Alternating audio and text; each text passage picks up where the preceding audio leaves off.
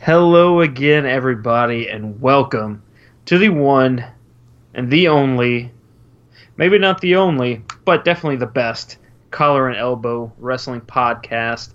It is me, Kenny Oak, your esteemed co host, joined, as always, by less esteemed Chris Harris.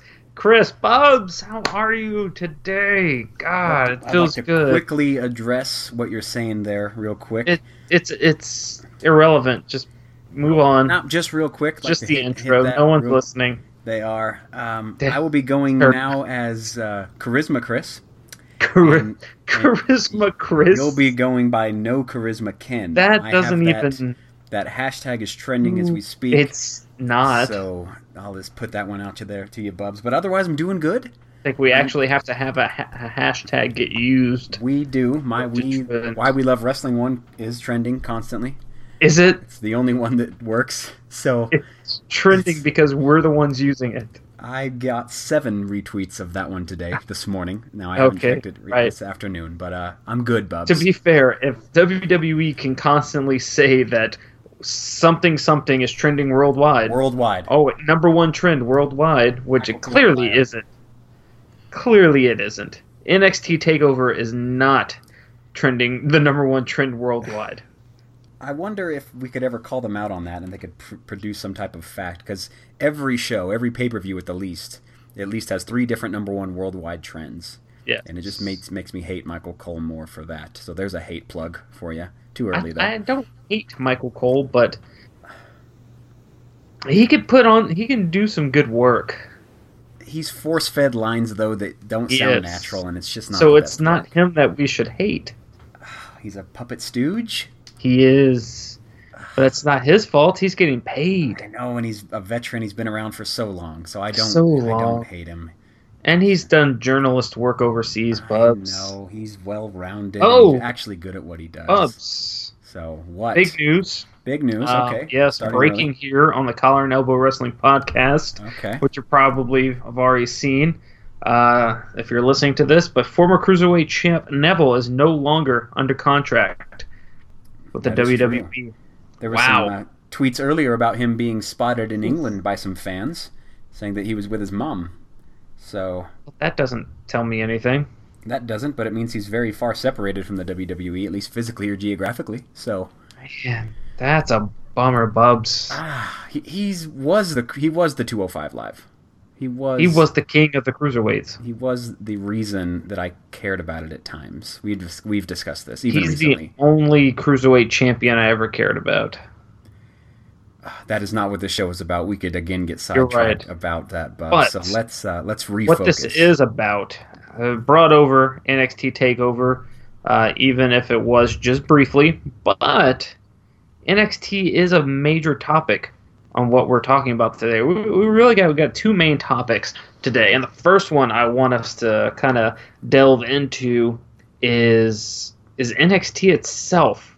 You know, NXT has long been considered, you know, in the same light as OVW, FCW, uh, a developmental kind of uh, system, feeder system for the WWE. But and, we've always treated it like that, right? It's always been treated as developmental. Oh, it's a demotion to go to NXT. Oh, you've been promoted to the main roster, you know.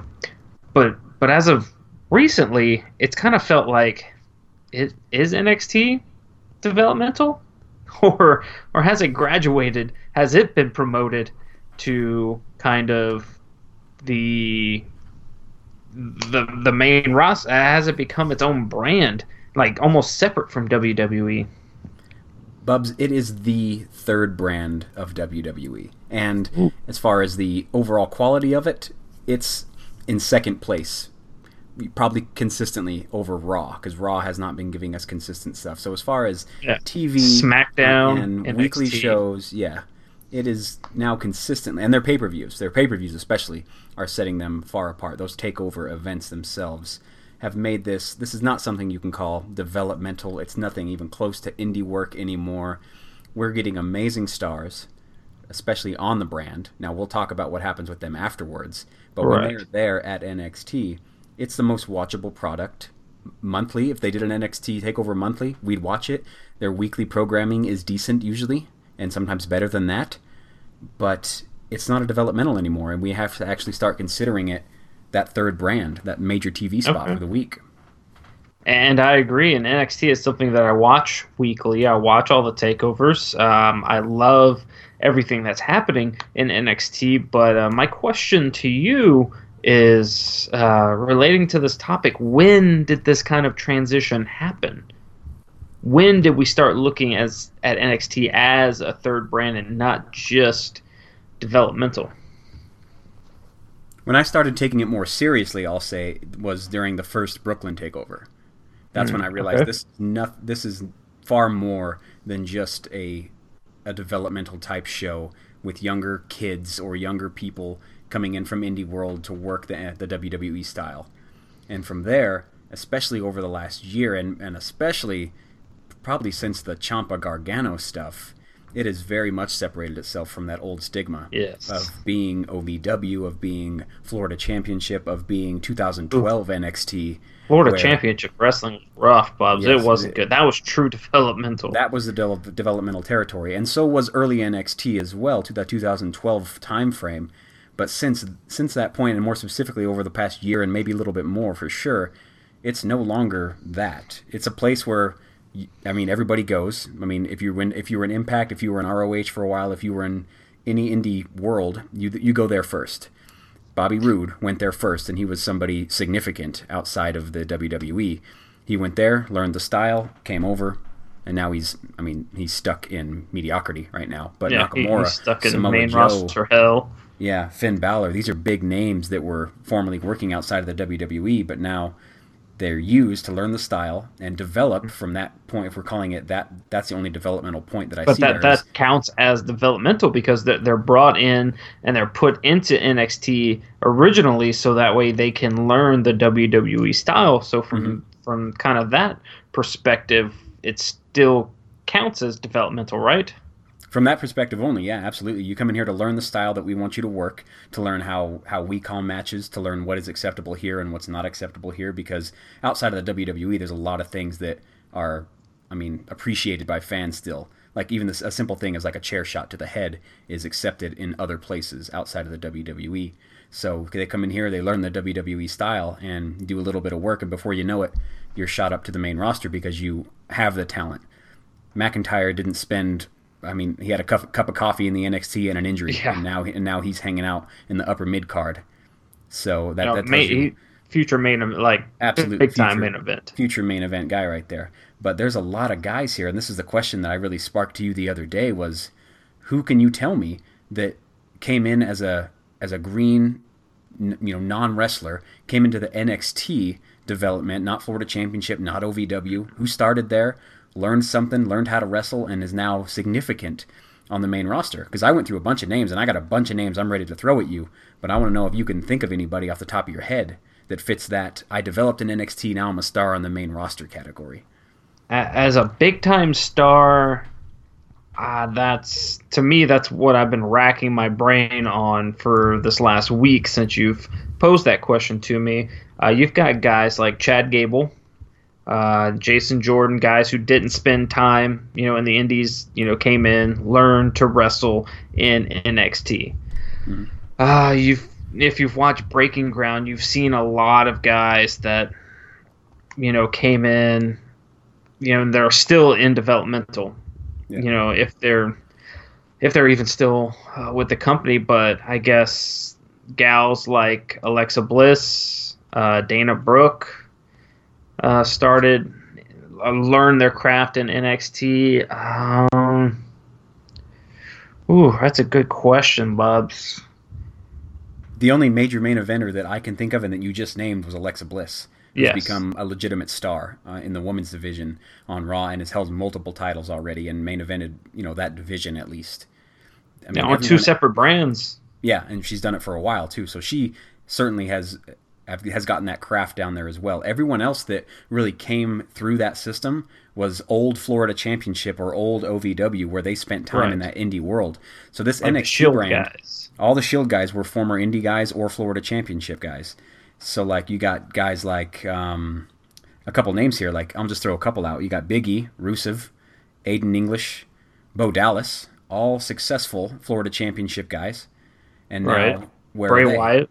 Bray Wyatt, yep. All, all, these guys that we're talking about, aside from Bray and Fandango, and was in FCW. He was a former yeah. tag team champion, I think. He was.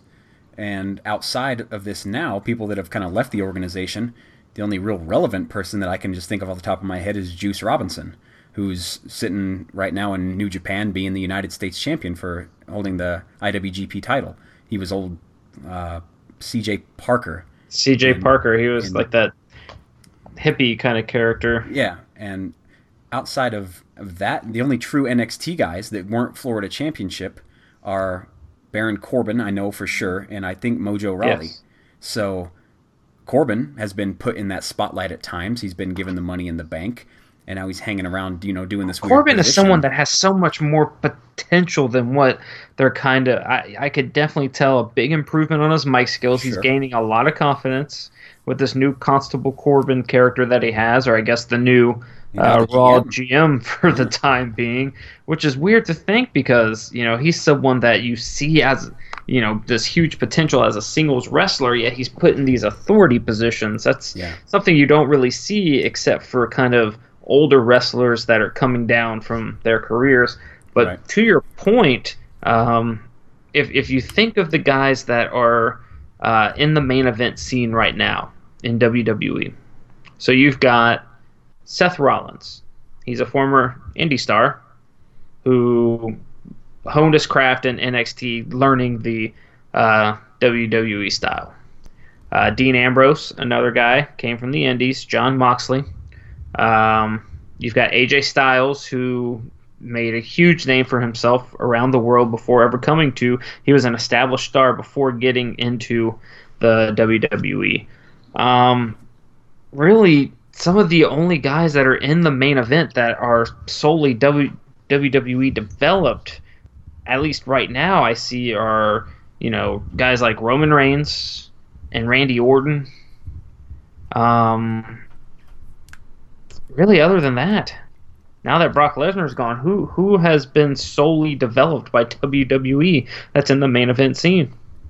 A lot less, and Randy Orton's even OVW. Because gone are the days back. are where, yeah, gone are the days are where with Edge, John Cena, Randy Orton, you know, H well, even HBK had some indie time, but just like a lot of these these main eventers were purely WWE created stars. Mm-hmm. Uh, Bobby Lashley, you know, just a ton of the the mid two thousands. It was just solely John Laurinaitis's, you know, kind of guys that he he hired were running the main event. Triple H also. So you had nothing but pure WWE guys uh, but now you're seeing the main event scene is populated by guys that made their names outside of WWE. Right. But Wrestling's gotten so big now that there's so many indie developments and there's so many indie programs that it's easy for the WWE to just snatch up who, who's ever hot and bring them to NXT and pay more money because people want to be able to work on the biggest stage, right?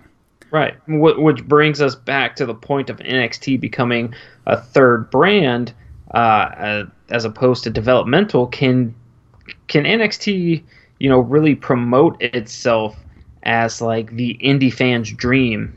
You know, we're going to bring in all of your favorite indie stars, but they're going to be on NXT, but they're still part of the WWE umbrella. Yep. But this is our indie brand. This is where pure wrestling fans come to watch which is why it's become such an attraction is because it's in the WWE envelope so it's available on the network so we can see it whenever we want we can pull up any match we ever want in high quality because the WWE production is giving us that but now yes. I can see Psycho Killer Ciampa doing the best work of ah. his career Project Ciampa. all over another you know indie yes. star in in Gargano and a handful of other guys like Aleister Black, former Tommy End, is it gets mm-hmm. people's attention as well. So yeah, it's become its own brand, but it's not you know the main event WWE style that we're used to seeing. It's it's pure work with some decent good storylines. Some people right. have decent characters, but the moves and the matches that we see are, I mean, they're getting Dave Meltzer wet as we speak, Bubs. So and, and here's the here's the I think connection between all this.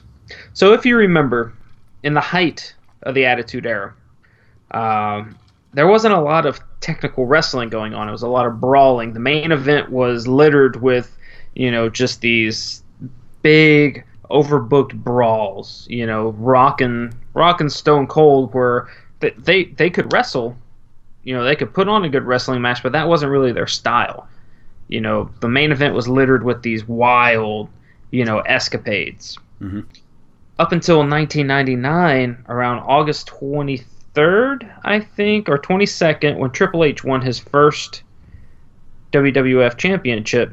From Mankind. Triple, from Mankind on Raw, the Raw after SummerSlam, because with, with uh, Shane as the ref. Ooh, pulling yes, out some facts here. I like it. Exactly, and because Stone Cold didn't want to drop it to Triple H, he dropped it to Mankind instead.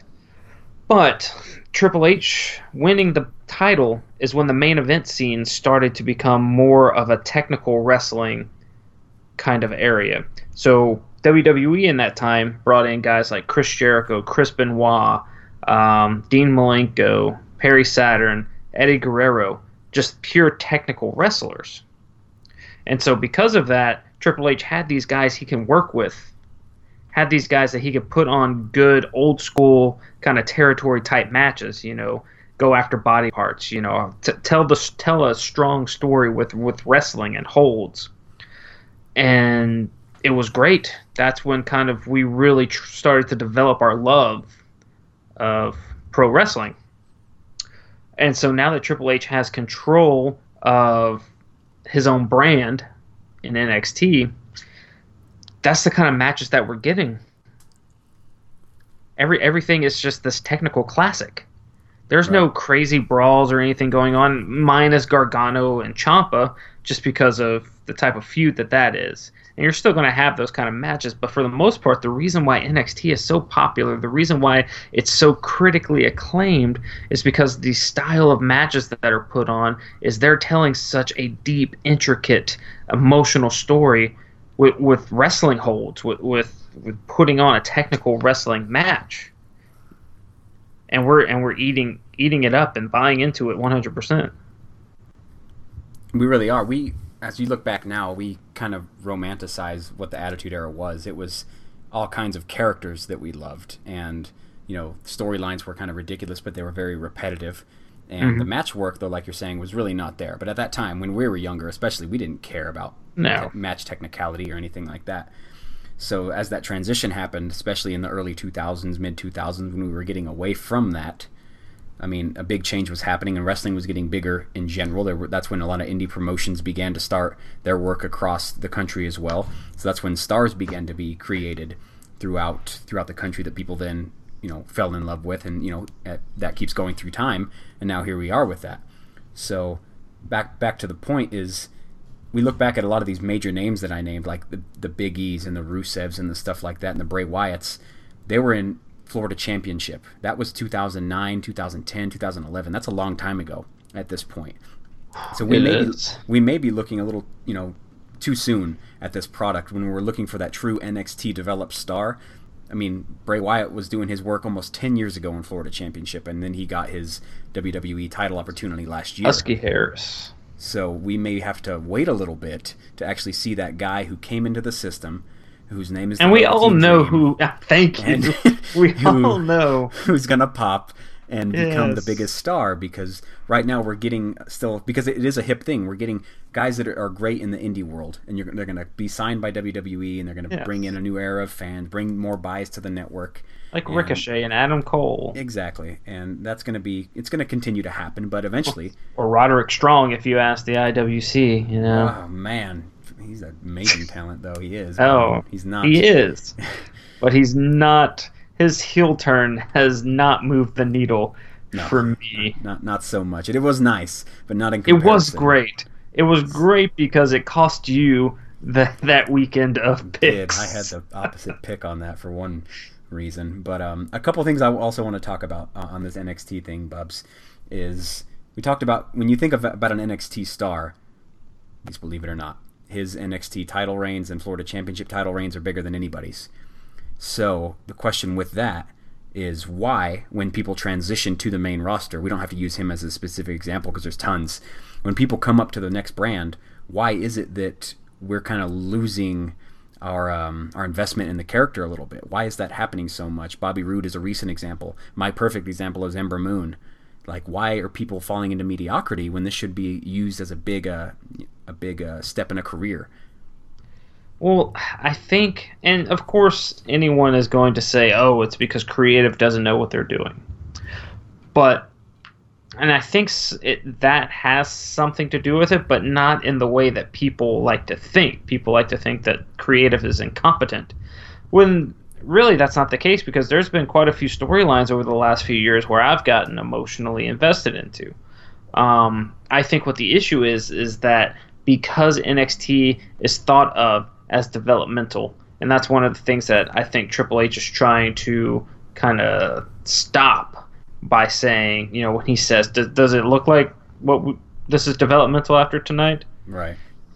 Um, is that that that's that's what they think when they bring up these people. It's like, yeah, the the big the fans, the hardcore fans are gonna know who this person is, but the casual fans, they they don't watch NXT. They don't watch our developmental brand. They're not gonna mm-hmm. know. So it's more of a kind of slow burn to build up that person when in fact we're ready for them already right to become big stars been ready for them because I, yes. I, only bring up Dallas as an example because now he's I love Bo do, Dallas though he's doing well now you know he's a tag champ he's r- running that the the team is doing fine he was and is still at least resume considered wise the best talent that came from the NXT brand winning championships at least so he held that title for a hot minute.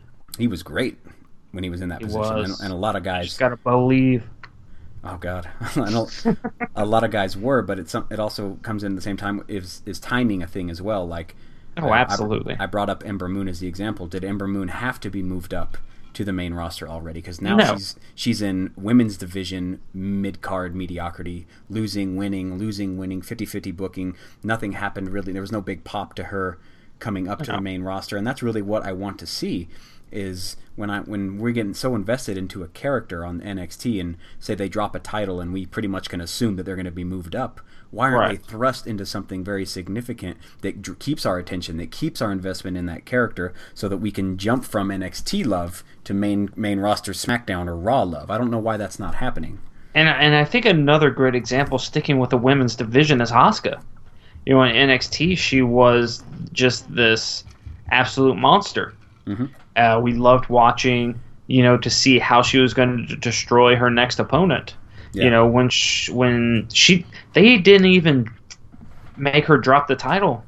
They they had to strip her of the title with, with an injury with an in, injury that I don't even think was was real. Yeah, it, might have been just, a small injury, but it wasn't a it, match it stopping or been, career no. stopping.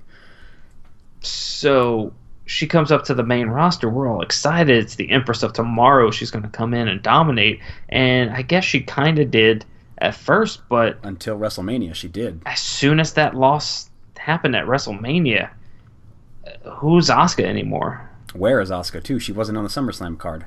No. So that's. It, it's almost as if point. she's just. You know, we, we've forgotten all about her.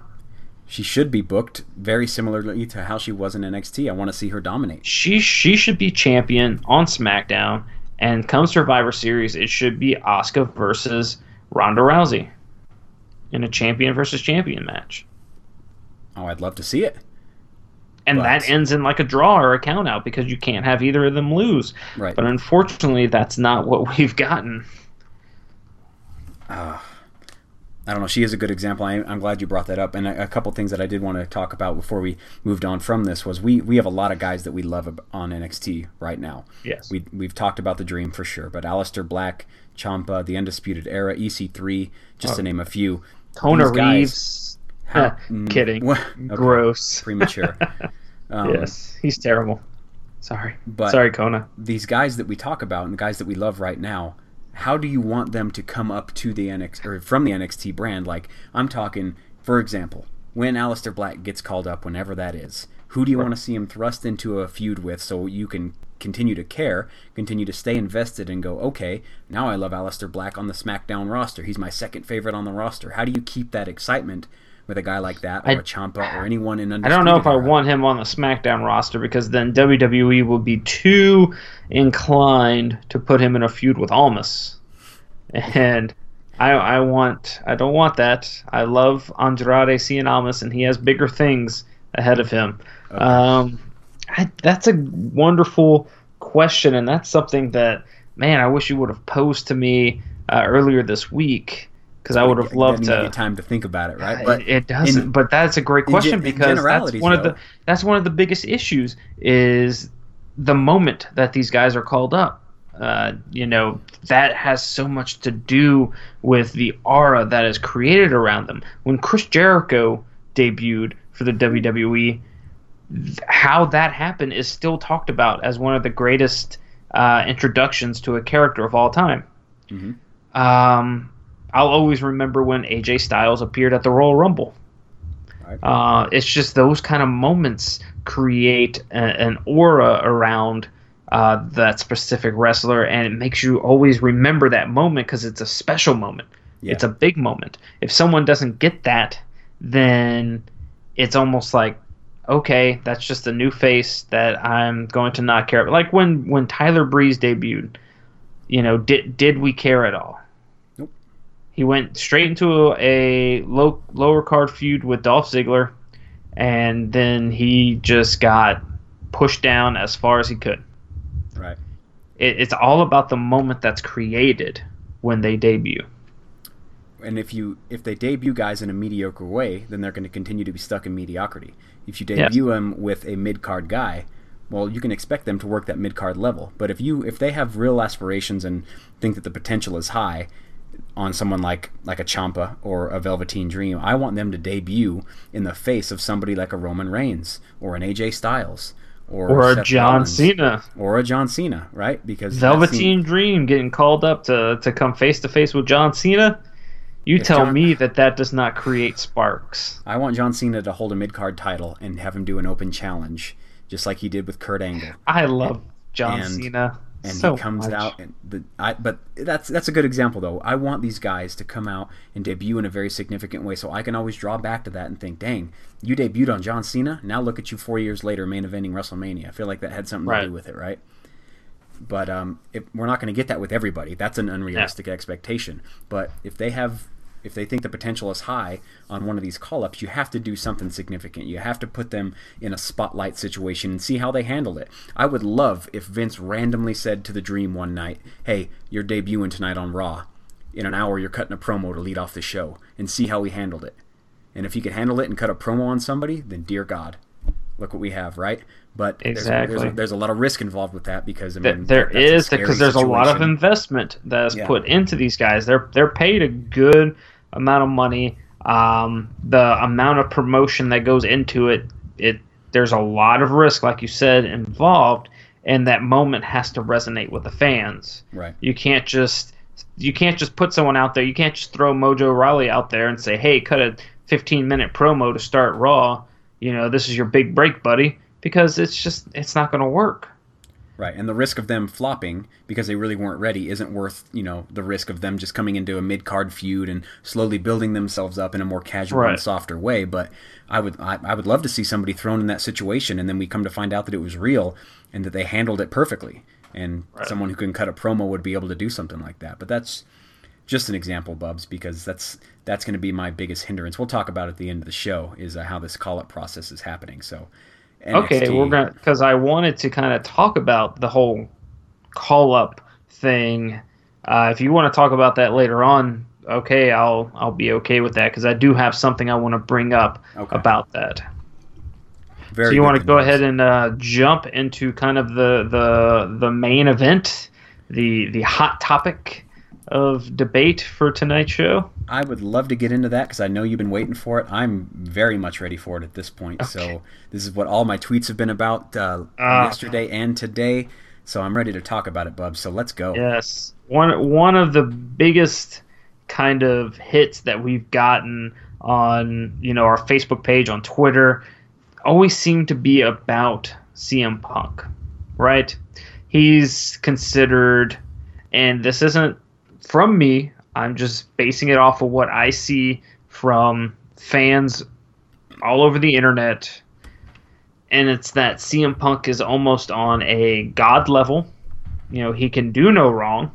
He is one of the best wrestlers to have ever laced up a pair of boots, one of the best talkers to ever grab a hold of a mic, and one of the uh, best characters uh, with one of the best promos cut uh, of all time on this side of Hulk Hogan. Okay.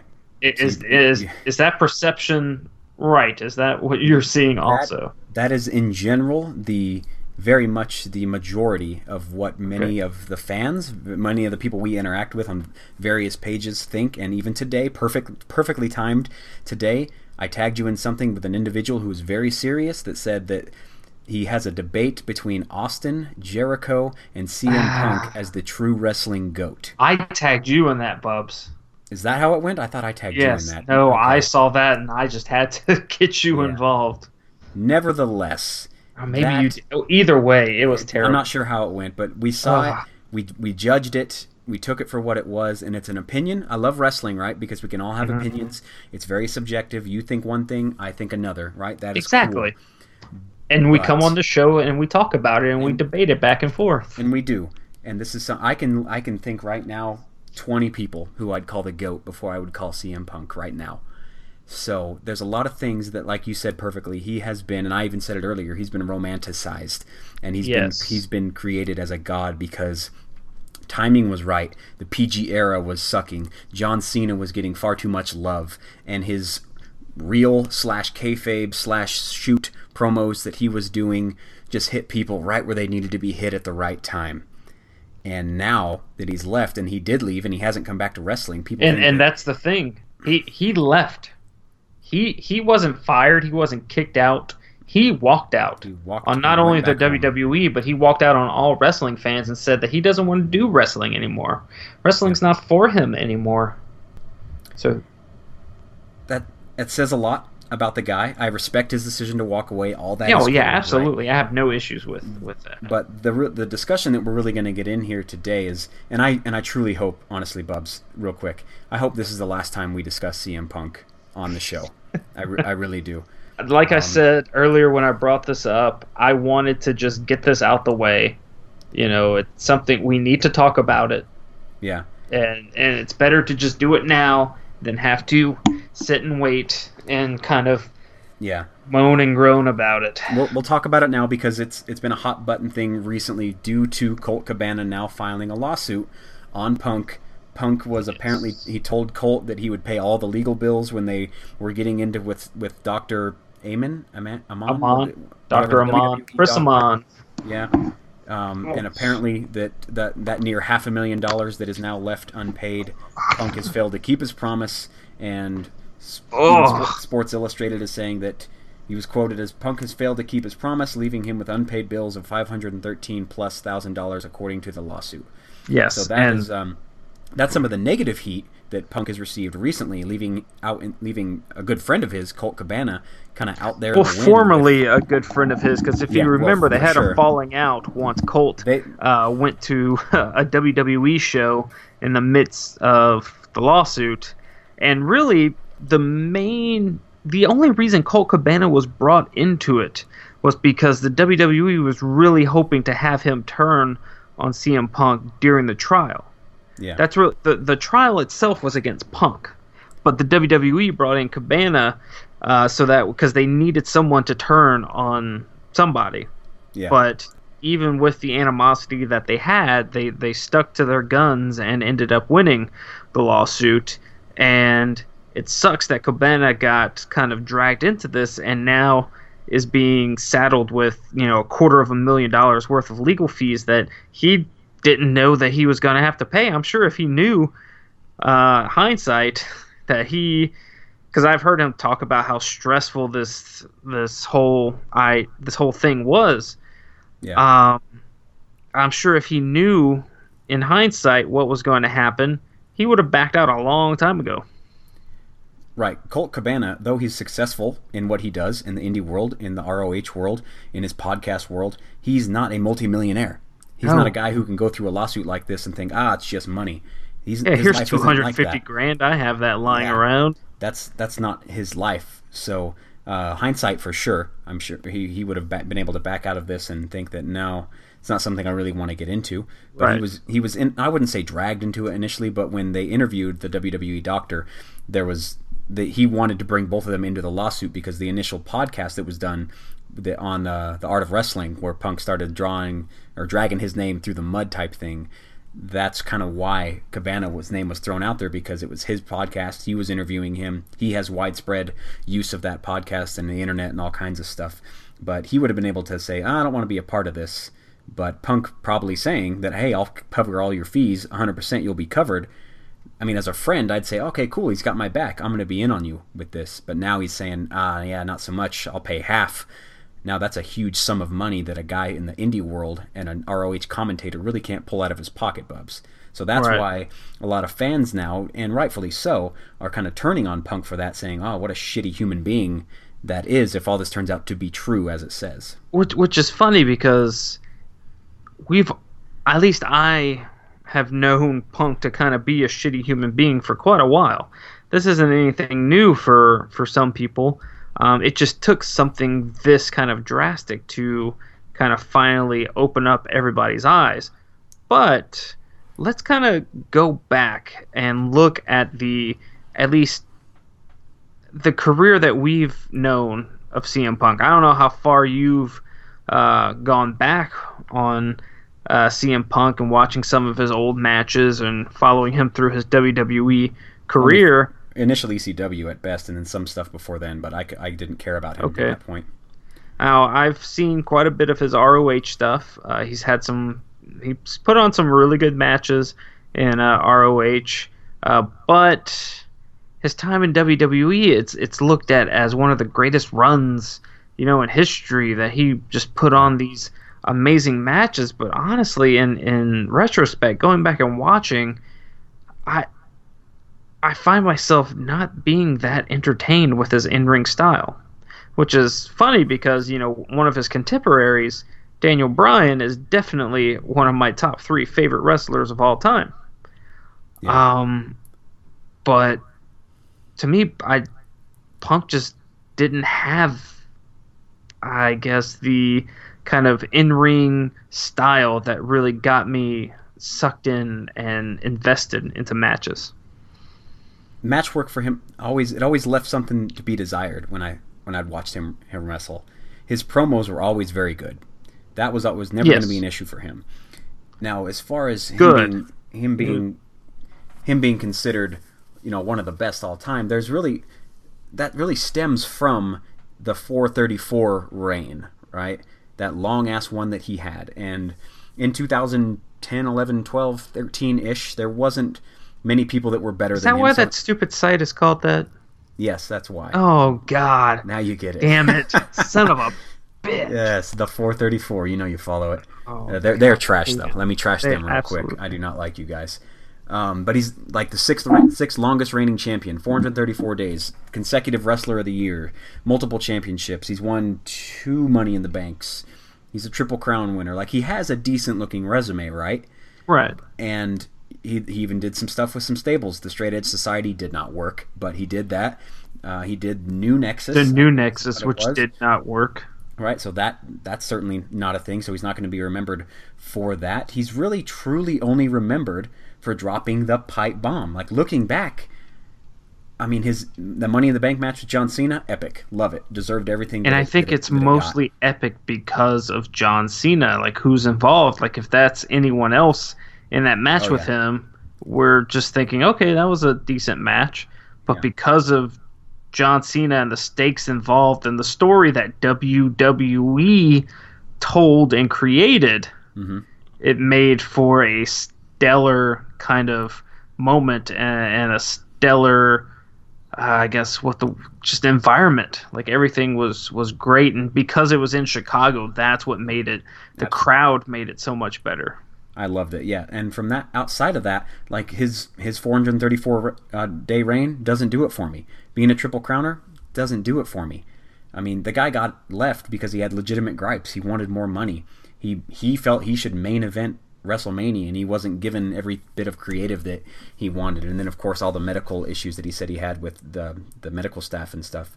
So he's mostly just a griper that never got things his way When um, who has a de- who has a decent resume, who was very hot for a good two years, but wanted more and wanted the world given to him. And Right. outside of that, he he cut the shoot promo, and he's had the microphone cut off on him because he you know he called Triple H Paul Levesque in the ring and things like that.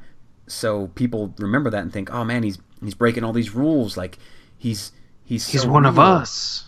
he's given me everything that I'm that I'm not, you know, for he really was, you know, like I told you earlier like wrestling had been trapped in the John Cena PG era for so long, right? Right. And Punk came in and he kind of broke that. One through character, but also through a little bit of him, right? It wasn't just him. He was the symbolism of of a different non John Cena time in the WWE. Would you been- call him the voice of the voiceless? Yes, and by any that to his to his credit, and he's always going to be that symbol, and that's something that the IWC has used to make him the god. Is he was the difference? He was the anti-hero to the hero of John Cena in the PG era, and he did a couple things on the microphone. He can and he can cut some great promos, but outside of that, your resume looks really good. I, I'll give you that. You've done some nice things. You've been in wrestling for a long time, but you're not a god.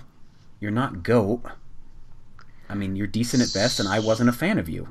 So when we when we did our Mount Rushmore of wrestling uh, two years ago, or close to, maybe a year and a half ago, I don't remember.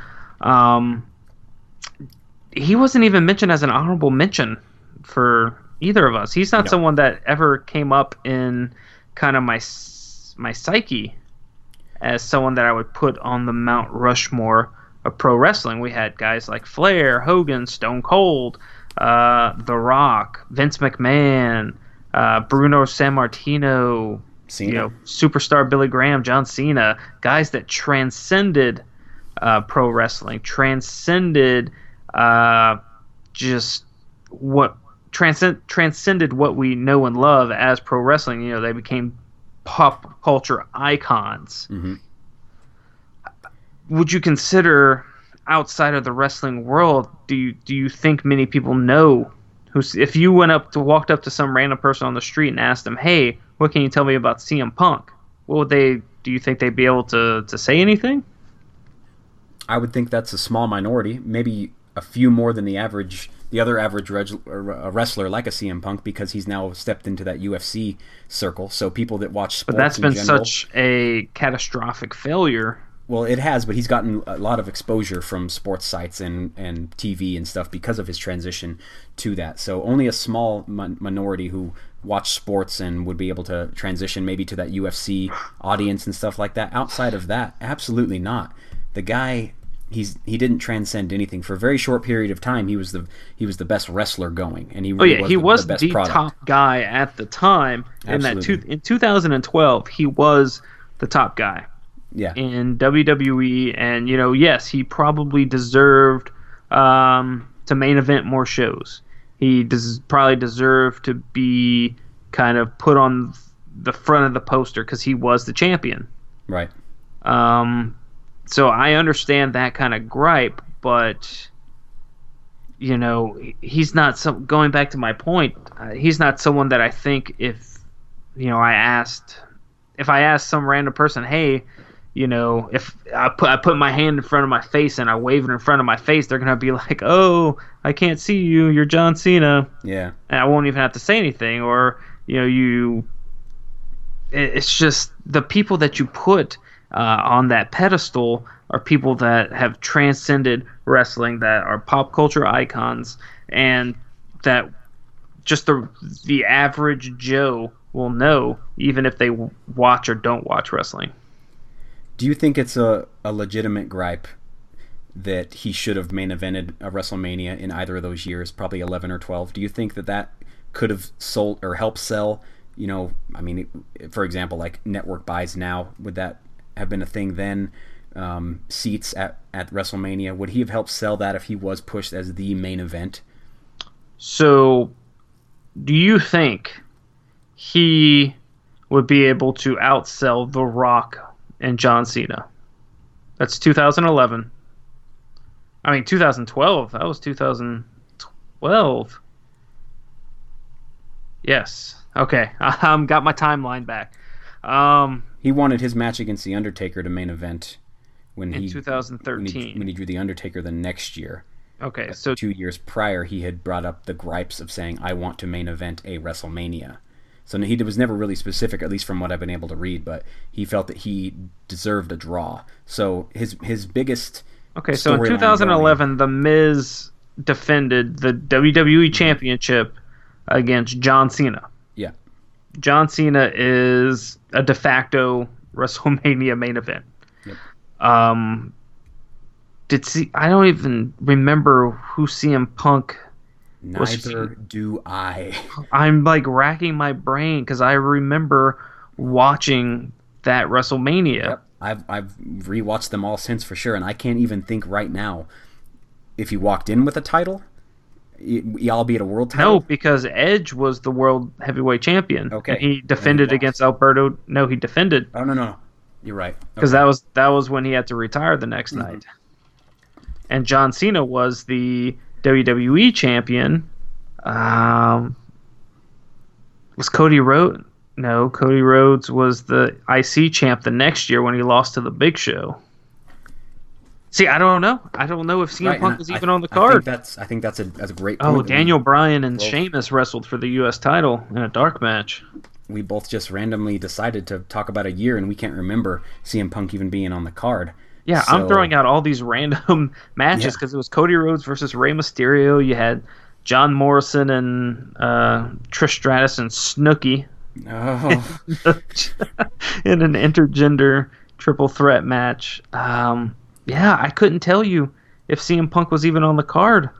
So uh, the the hottest storyline or feud that he had going was the John Cena one, right? And maybe you can say the Triple H one as well, because when Triple H was playing that COO slash wrestler character, then it was pretty good stuff. And they did some matches. I think they did Night of Champions was a good match they did, but outside of that, yeah, nothing. you had Kevin Nash involved in that too. Yep, Kevin Nash sure as hell blew Gross. the finish for him there. But I mean, to looking back, like what could they have booked to get to get Punk a main event WrestleMania? Would it have it would have had to have been John Cena? Uh, maybe him wrestling Chris Jericho in 2012 for the title. Maybe. Maybe, but there's bigger stars than even Chris Jericho on yeah. the card at that point. I would have so. rather have seen Triple H and, and and Undertaker in the end of an era match, which was phenomenal. Mm-hmm. One of the best WrestleMania matches of all time. That would have been a much better no, not no. I the main event that we got was great. John Cena versus The Rock was perfect for what it it was. You know, the once in a lifetime or mm-hmm. the once before the second time the in a first lifetime. of the two in a lifetime. Yes. Yeah. Um, but yeah, that in in 2012 there was no way he'd be able to main event. In 2013, we got Rock and Cena two. That's not as exciting, but it's still main event worthy. for the title, so they made it main event worthy. Yes. Um, a lot of people say he should have been interjected into and made that into a triple threat match. Nope. Mm, that just wouldn't. It would defeat the purpose of what WWE was building yeah. at the time. Ruins the booking. So now, 2014, the Daniel Bryan year. Um, it's kind of funny how CM Punk walks out, and then all of a sudden, uh, he walks out for all these many reasons, and then all of a sudden, Daniel Bryan is main eventing, wrestling two matches mm-hmm. at WrestleMania, one against Triple H, and then the other one against Batista and Randy Orton. You know, kind of the antithesis to CM Punk, the the, the unassuming kind yeah. of indie darling that just is like, hey, I'm here. Put me where you need me, and I'm going to go out there and I'm going to do my best. And the crowd got behind him, and I don't care what anyone says. That his ascension to the main event was it was happening. It had Yeah. been happening since the year before. Um, I don't see CM Punk being in that spot. I don't see it making as big of as much of an impact as Daniel Bryan being in that spot. Even though there's rumors that that was originally supposed to be CM Punk. And had and had they been able to build that similarly to how they did the Daniel Bryan thing, it could have worked, right? There's there's ways that it could have. But of his major gripes, it was that it was that he wanted more money and that he wanted more creativity. I can understand the more money thing. Everybody in that position should get Oh, paid yeah, a lot absolutely. more, right? That's cool. Creativity for your Especially if you're sure. a top guy for that long. Oh yeah, Eh, the creativity thing I can understand as well because as good as he was on the you know on the mic, he could do a lot of things that I think could have been better than what creative was writing. So maybe with that one, but the the real gripe I have and the reason that I asked it is because you want to main event WrestleMania. Every wrestler's dream is to main event WrestleMania. If you and I became professional wrestlers tomorrow, our major dream would be to main event that show, WrestleMania 52. You and I, right? Of course, I mean that's already booked. Yeah, I it is booked. We'll, we'll see what happens. Hell in a uh, cell, Bubs. You and me. But Throw to- me off. To make that a real gripe and, and a legitimate reason as to why you have reasons to leave the world wrestling entertainment industry is I mean there's a lot of cockiness in that Bubs. There's a lot of uh, a lot of arrogance and belief. He, I mean he's belief he believes in himself. I'm cool with that. And that's good. but Everyone should have that belief in themselves, but to Yeah. to think that you over establish stars that have much bigger star power than you, Mhm. yes, you have a ton of followers in the you know pure wrestling world. right people, you know, follow him as if he is a deity. But outside of that world, not he is why people make fun of professional wrestling. They see a guy as like, oh, his name's CM Punk. Like he he doesn't look like he's that tough. And you watch his wrestling, you're just like, oh, I mean, it's okay, I guess. But pure wrestling fans love it. Yeah. But people on the outside, not so much and so you can't entrust you know your entire show you can't put all of your eggs into that basket just because he i don't think he would be able to carry that basket and in the end I'm glad they didn't actually trust him with something like that because there were bigger stars at the time. John Cena was still the world at this point. He was still you know doing everything right and there was still there was a small section of Cena haters at that point in this 2010 11 12 13 you know time frame. Right. Um, not not like it really is now. And it really shows that unfortunately I think also it really shows that you can be as you know one of the best on the mic. You can have a, a well developed character. You can have put in work in the indie world. You can have a good in-ring style that's that can get you through a match. But even then it's still not enough to be the best guy on the roster. As good as punk really was and he really was good at some at some things he yeah you, you don't he was. become the the top guy. You don't become the champion if you aren't good. Yeah. And and that's what he was. He was really good, you know. But that's that's kind of where I leave it. They they always talk about Daniel Bryan being a B plus player. I think CM Punk is the kind of poster child for the B plus player. yeah You know, he he was a really great talker. Okay? But he wasn't one of the best. To to become a goat, you have to be whatever you're good at, you have to be the best at it. Yeah. Bret Hart was the best in-ring technician. Could he cut a promo? Eh, he, he could, but they weren't Yep. they weren't good. They weren't great. I mean, um, Stone Cold Steve Austin, one of the just best talkers of all time. Could he put on a you know technical wrestling match? He could. He didn't put on you know the best matches, but the guy the guy could talk and get you invested. Same with Hogan. Same with Yeah. John Cena. Those guys are considered the best. Ric Flair, the best in ring wrestler performer. Shawn Michaels, the best in the ring. You know, all of these guys were the best at something. They lacked at other things, but they were the best at what they were good at. CM Punk to me was like he's like that team on NCAA football back in the day where you got your ratings where it's like B, uh, A plus, you know. uh, to to me, he had B's all the way down, maybe a B plus uh, in the promo department. I'd say B B plus in ring. I Yeah. I never got his style. I was never all that into it, and I don't think it ever evolved much once he got into WWE. He never seemed to better himself.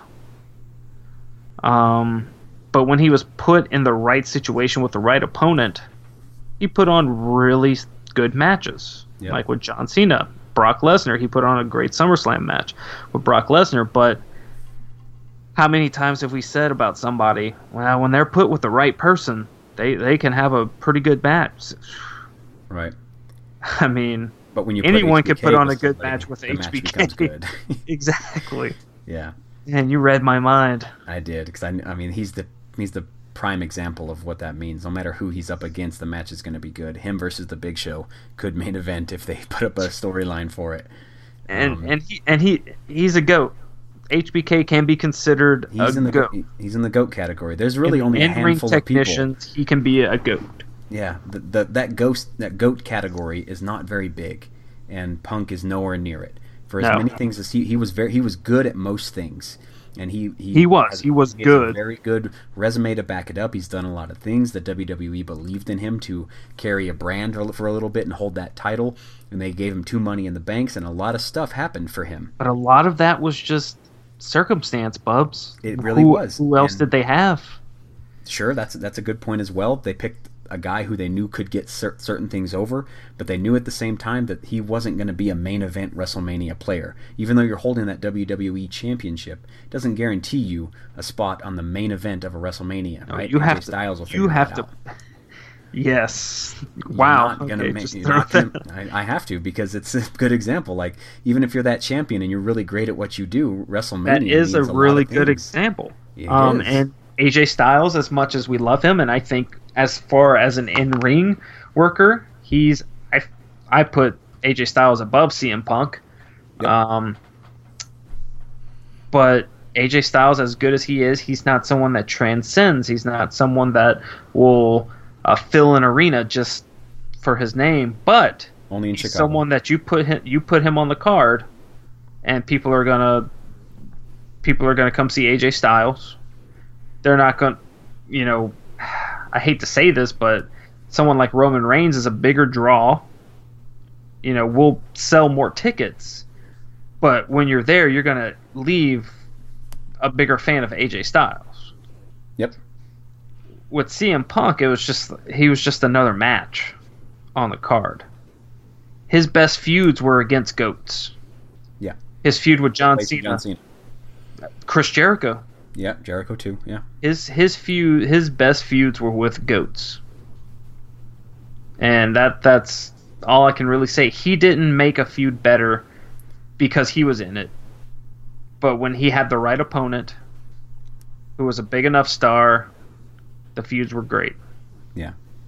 And as we start to wrap this up, Bubs, I mean, this really, I hope, is the last time we talk about CM Punk because he's not one of my favorites. I think he's done very well in the wrestling world. He, like I said, his resume is very nice, but the internet has, they have made him something to hate. And I am just, I'm not a fan of it. So obviously, I hope this Colt Cabana thing, if it all is true, I hope that co- that goes against CM Punk and he has to kind of answer for that. And Cabana, because I've met the dude, I've loved Colt You Cabana. have he he was awesome to we, you.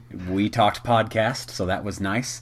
I hope he gets his money for that. But at the end of the day, CM Punk is a wrestler who had a very good time in the WWE, who wanted more, who left because he felt he wasn't getting enough. And I respect that, but that's not enough to make me think, oh man, this dude's GOAT because he cut the shoot promo and won Wrestler of the Year two years in a row. Not enough.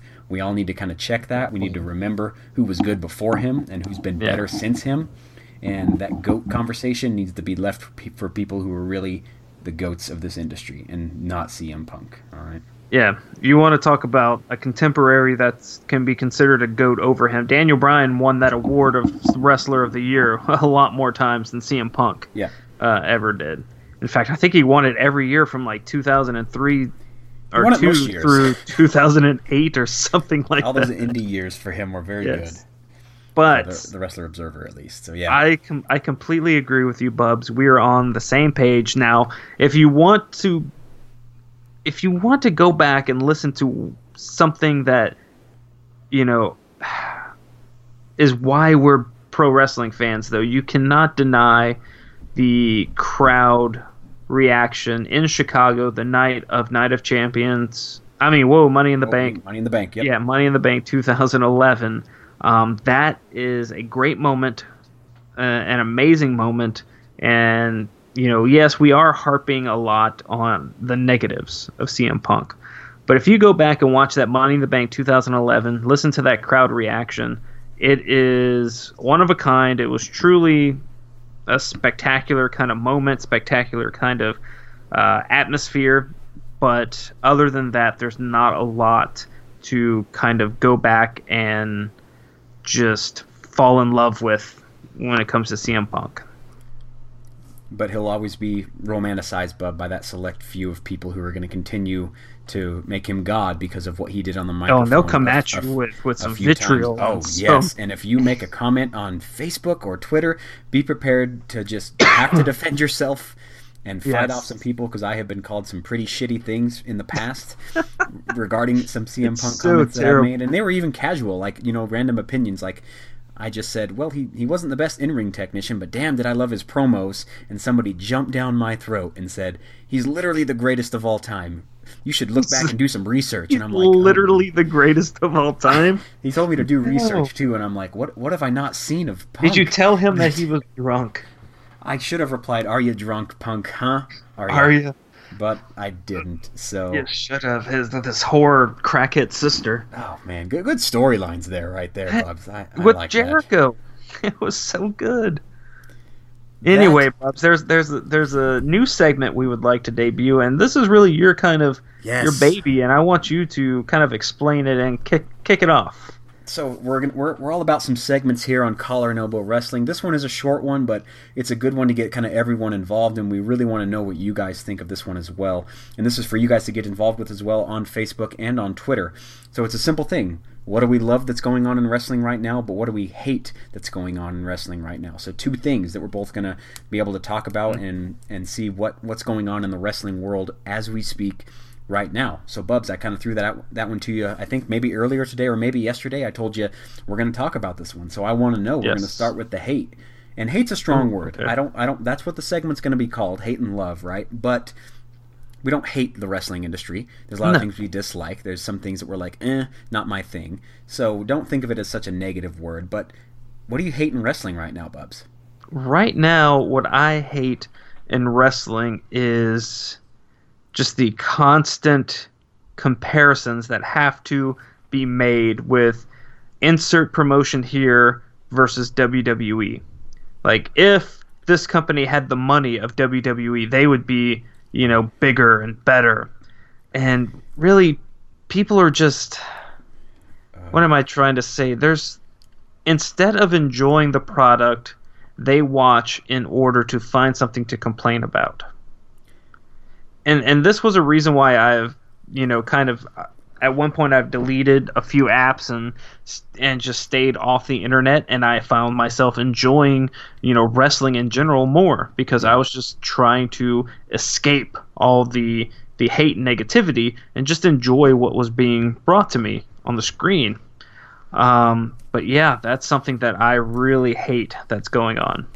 uh, just to add something to that great point you're making right there that comment that you're that you're talking about i saw more in one day the day after slammiversary happened for impact last month month and a half ago. And that that's really one of the main things that I'm Yeah. thinking about right now. it was a very good well done pay-per-view and all the you know the marks for the impact world those people do exist.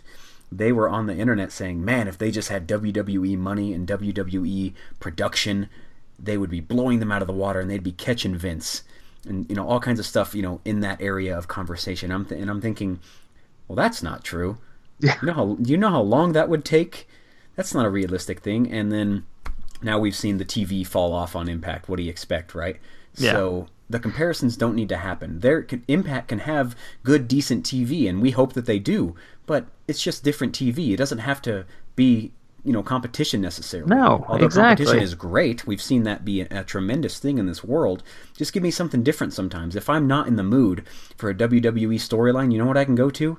New, Japan. And exactly. I can find I can find anything that Kazuchika Okada is doing, and I can fall in love with it because there's all kinds of wrestling. So let's and not to me, that's stuff. not not everything has to be competition. And and Doesn't. New Japan to me is not competition for WWE because it's a it's its own separate, you know, It's a- brand. It's an alternate product. It is, and you know, people can try to turn this into a competition, but facts are facts. Three million people a week are watching Raw.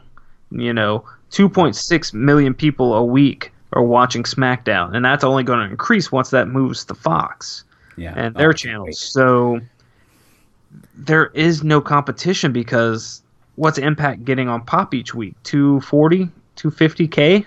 If if that that and it fluctuates a lot too. They have a lot of fluctuation in their in their viewership, which means there's not consistent fans. So those of you that call yourself a fan, you might want to get on the product a little bit. Yeah, instead of trying to watch it illegally or Yeah. you know, how about you get a pop, you know, Yeah, get I some get a- cable that has pop and Can I get a link for this week's Pop TV? Oh my you, God. You bum! Hey, hey, does anyone have a free link to uh, Slammiversary so I can watch Ugh. that? I love it's way better. I love Impact. I love it, but I won't pay for it. Get out! You're not a wrestling fan. All right, Bubs, that's Good- my good point. Good that's point my you're making. hate. What's what's your hate? My, my hate, and it really does stem as we speak from our NXT conversation. And my hate in wrestling right now is the WWE's immediate transition from NXT talent to the main roster. good, And good. It, and it really, I'm thinking of a few people, right? I'm thinking of Bobby Roode. I'm thinking of of Ember Moon, and I'm thinking of the AOP. So Yes. These three major champions of the NXT brand, dominant AOP especially, dominant. They they leave that brand, they all drop their titles and they come up, right? And Bobby Roode, we were all excited at first, right? But in the back of our minds, everyone who knows wrestling knows that Bobby Roode, he has to be a heel. But Yes. he, he hasn't been a heel He's since, always worked as a heel. since he since he's been in WWE. He's been glorious one, and it's been good. I've really been Even in Impact, his about it. best work was as a heel. Sure. Uh, he had some good runs as a face in Beer Money with James Storm, but God, as, ah, a, as a face, good plug. I mean, As as, a- a yeah. heel, that's just that's his natural. He is an A minus heel and maybe a B minus, you know, face, Yeah, in my opinion. And they've stuck with that for a while. And now that he's come up, he's working Mojo Rawley sometimes on you know, er- on early card, you know, no card type stuff. Uh, we talked about Ember Moon earlier. She had, she came up, was excited for it, of course, because I think she's got some great potential. But now she's on this 50-50 booking thing, and nothing's really happening for her when I expected her to be used in a significant way. And the AOP, this is a big gripe with me because it's the tag team division. Uh, you and I love the tag divisions. We love heel tag teams, especially Go Revival. Yes. We want them to do Top guys. great heel things. And the AOP, they've been either not on TV or they just simply haven't been booked in a similar capacity to the NXT thing. And I'm not complaining that it's different booking, but if it's working, it's working. AOP would dominate people and give them some jobbers, and it's over. I think they should Yeah, keep put the B going. team in front of them and they destroy the B team. Sure, I'm all about that, but I'm not getting that, and I really want some attention paid. This is also a plug for the tag team division on both brands because the AOP is a great example of what could have been and what should have been, and so is the revival. Use these people, use these dominant tag teams that show themselves in your, you know, air quote developmental territory, and make them into something legitimate on that brand, bub. So that's what I'm hating right now with that div- Okay. with that draw up to the main roster. And here's a question I have for you, and it's what I wanted to bring up earlier, uh, but decided to wait because you mentioned you wanted to talk about NXT and call ups, and and my question is, what makes someone ready to be called up? I mean, look at look at look at the list of people who are still in NXT, or a list of people who were called up before someone else who you thought was a lot more ready. So right now, think of Mojo Rawley. What why was he call up ready? You know, um, let's see. Baron Corbin, why was he call up ready? Apollo Crews, we said it as soon as he got called up. I said that is way too soon. He is not ready. We squashed the Apollo Crews thing quickly. I think there's a it's a quick trigger in some guys because they see some potential. They do some really good things on a couple TVs in NXT, and they're like, ah, we can use this guy for a storyline. They see the potential. Soon. They see the potential in a Baron Corbin because he does have it. We've both admitted that he's got something in there. We yes. need to find a way to get it out. Apollo Crews, tremendous a- athlete, right? Tremendous at that. But that's it. That's all he has going for him. Mojo Rawley, I don't know. Some of these guys, I feel like if you just put in the time, you get called up, type of thing. You do enough work in the NXT, and they're like, "All right, well, we're going to." But he barely he I, barely I had he, a cup of coffee. he, like he didn't mentioned. do much. He didn't do much of a cup of coffee no. in there. Hype bros, get out of here. No, that hype bros thing doesn't work for me. But you you give him the Andre the Giant eh, it, Memorial Battle Royal, though it doesn't mean anything, and you start pushing guys because they see potential, and that's enough for a call up for some people. I'm not going to be surprised if EC3 shows up quickly on the main roster brand without doing anything in the main event or holding a title in, in NXT, right. because I mean he's proven himself to be good, and he, he's been in developmental before. Yes, so WWE kind of knows what they have with him and he's proven himself in Impact. You know, he's done a lot of yeah. good things. So it's it's it's a little weird sometimes because they make guys like established stars like Nakamura go through the whole for like book, booking of you know being a champion, going from mid card up to the top of the card, holding the title, and then to debut type of thing. Same thing with, with Bobby Joe. Roode and Roode Samoa Joe. Same way. But some guys, you know, they're going to find. Finn Balor held the title for uh, for golly for forever. Right, and he, he was good at that that position, and they think, well, all right, that's that's where they really treat it like a developmental. You do enough time, you do some things, you do the storylines we want you to do, and then we're going to move you up. That's how the that's how it's used as a developmental. You you do enough things down there, you spend your time. We're going to go ahead and bring you up and see what you're worth up here on the main roster because okay. on the main roster there's probably a little more stress, right? A little more, you know, seriousness, you know, some better Definitely a lot more lines. travel and Sure, and they're going to see how they handle that, and if they can't handle it, well, you know, that's when you find yourself sliding down the card a little bit more, unfortunately. So it's really hard to say, Bubs. Well, I am glad that we had a chance to talk about that, but now it's time to talk about things that we love going on right now in professional wrestling. And my thing that I am loving right now in pro wrestling is, and, and I hate saying this because I feel like a big mark saying yeah, this. Say it. You go be a mark. But but this this this Tommaso Ciampa heel run oh. going on right now is a thing of absolute beauty. Is it not legendary? It it is one of the best heel runs I maybe have seen I don't know in how long. Maybe maybe the golden shovel era of Triple H. Okay, that's a um, in, in 2003. Uh, I don't know. Ed, Edge's kind of his initial long extended heel run from 05 through I guess like 08, 09 when he was with Rated RKO before he got hurt. Um, but th- this is truly some amazing storytelling and work being done by Tommaso Ciampa and all of NXT. Uh, even what he's doing on social media is great and clever.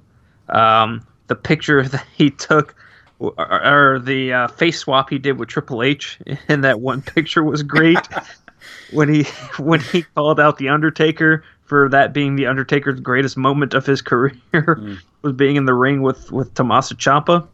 It, it's great. I love it, and it to me it's the best thing going in wrestling right now. The hate, the hate alone that he gets from the fans is truly spectacular.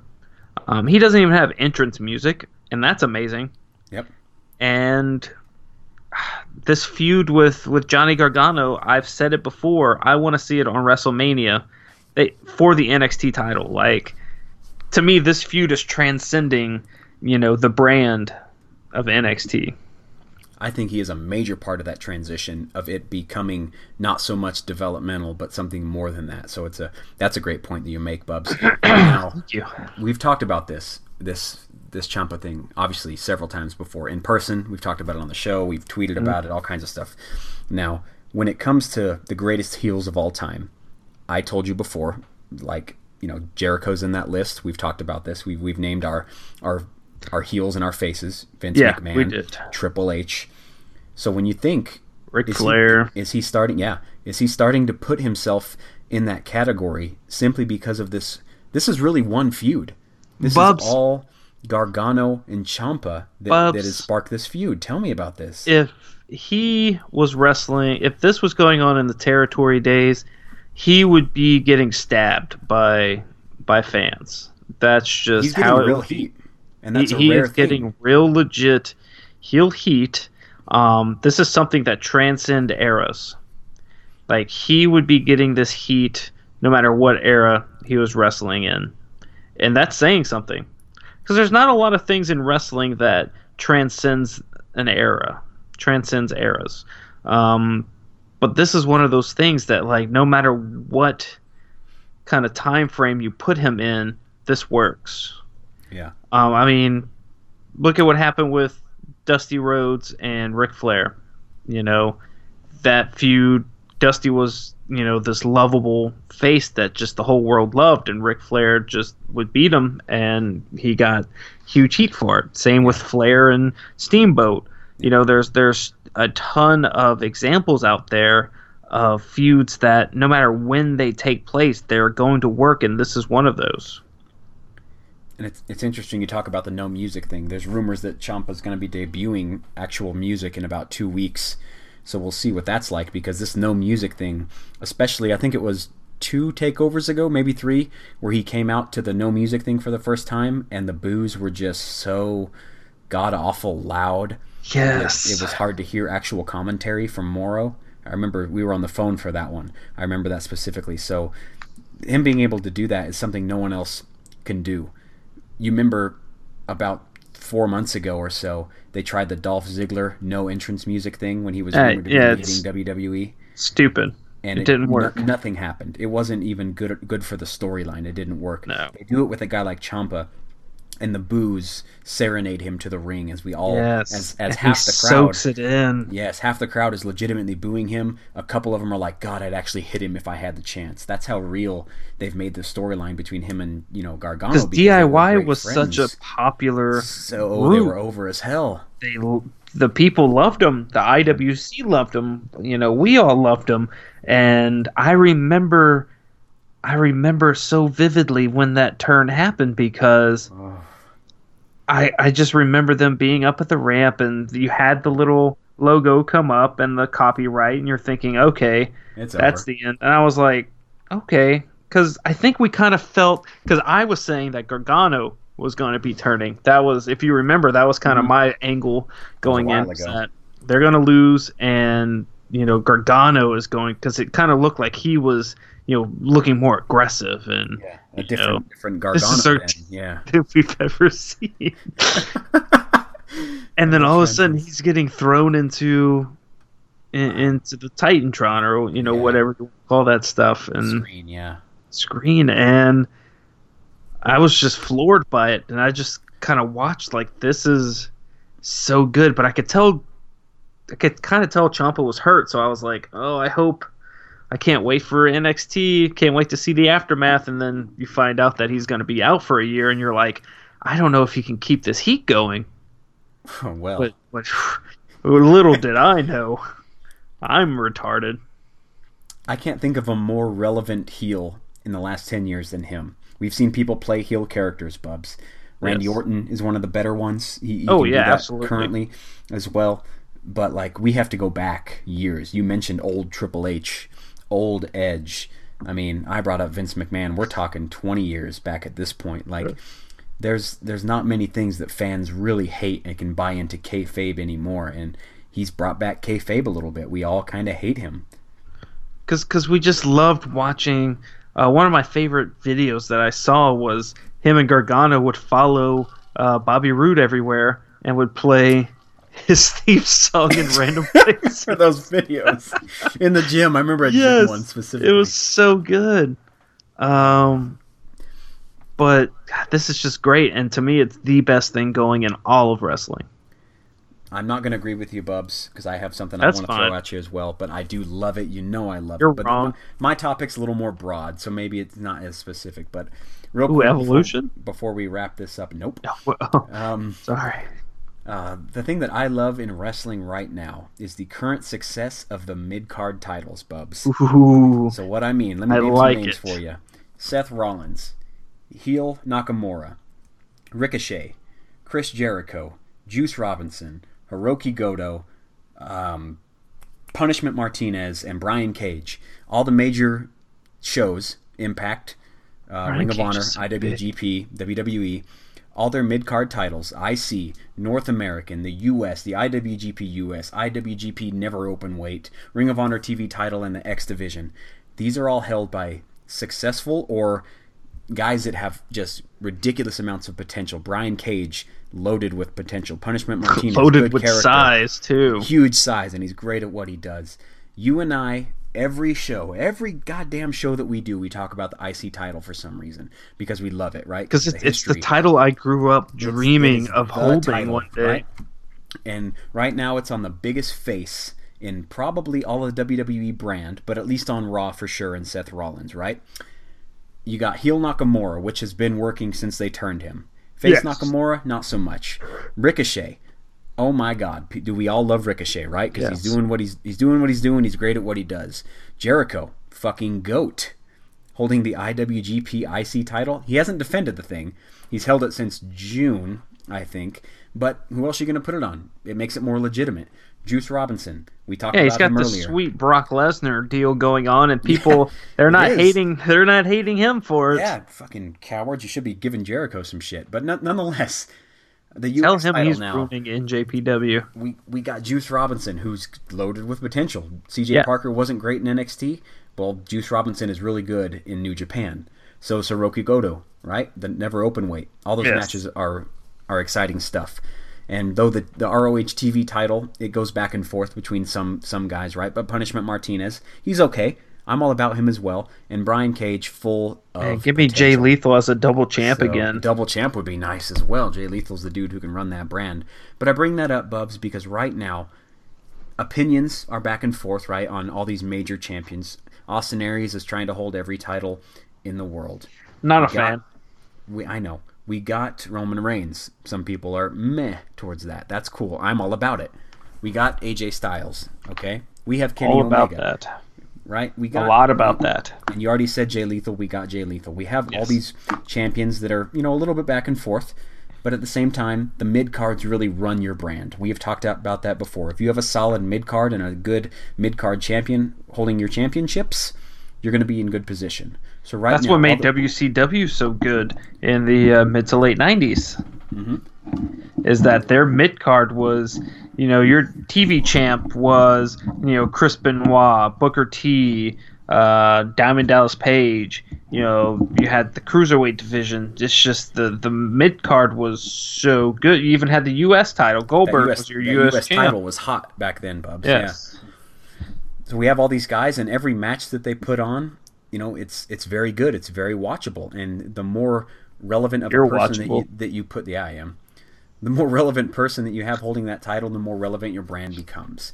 And usually, that that mid card title is very well exposed to the crowd. It's usually you know in some good leadoff matches, or it's in you know a, a good second. It's the belt that's always on, you can always count on it being on every show, no It's at matter every- what. Yeah, it's at every show. It's at every house show. It's at every WWE live event. For an example, those those things are going to be defended. Now you know most of the time they're not going to be, you know, championships aren't going to change. They're not going to change hands to somebody else. But you get to see the damn thing. So right now, Bubs, of all those names I just at, said, all all of them right there, they're all very good wrestlers. Yes. making those titles look very well, and I am loving the current state of the mid card title. I love, love, love the mid card scene. Growing up, all, my favorite wrestlers were always part of the mid card.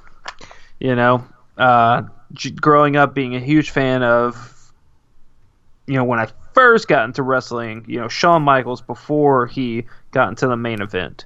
Um, moving further along, I was a huge fan of Chris Benoit in WCW and Booker T. Booker T. Um, moving further along, Jeff Hardy was a I was a big fan of Rob Van Dam. You know, just these mid card guys that you know you can you can invest in and get behind because they are on in on every show every Yeah. week. They're always on, and there's always a hint of, you know, he he's been the IC champ. He can he could maybe contend for the big belt.